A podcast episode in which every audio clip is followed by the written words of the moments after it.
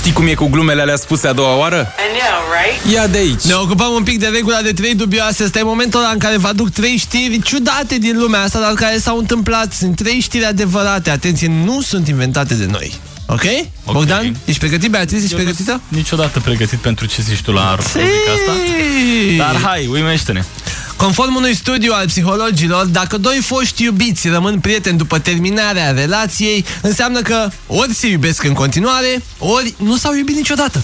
Cea de-a doua dubioasă. Când Madonna s-a mutat în New York, studentă, ea a lucrat la Dunkin' Donuts. Asta este o gogoșerie. A fost concediată din cauza că a stropit un client cu gem. Și, apropo de vedete, cea de-a treia dubioasă de astăzi vine de la Uh, cartea despre Steve Jobs, care, cică, obișnuia să scape de stres într-un mod neobișnuit. El își înmuia picioarele în toaletele de la Apple. Distrează-te odată cu Bogdan și Șurubel. Trezește-te și tu undeva între 7 și 10.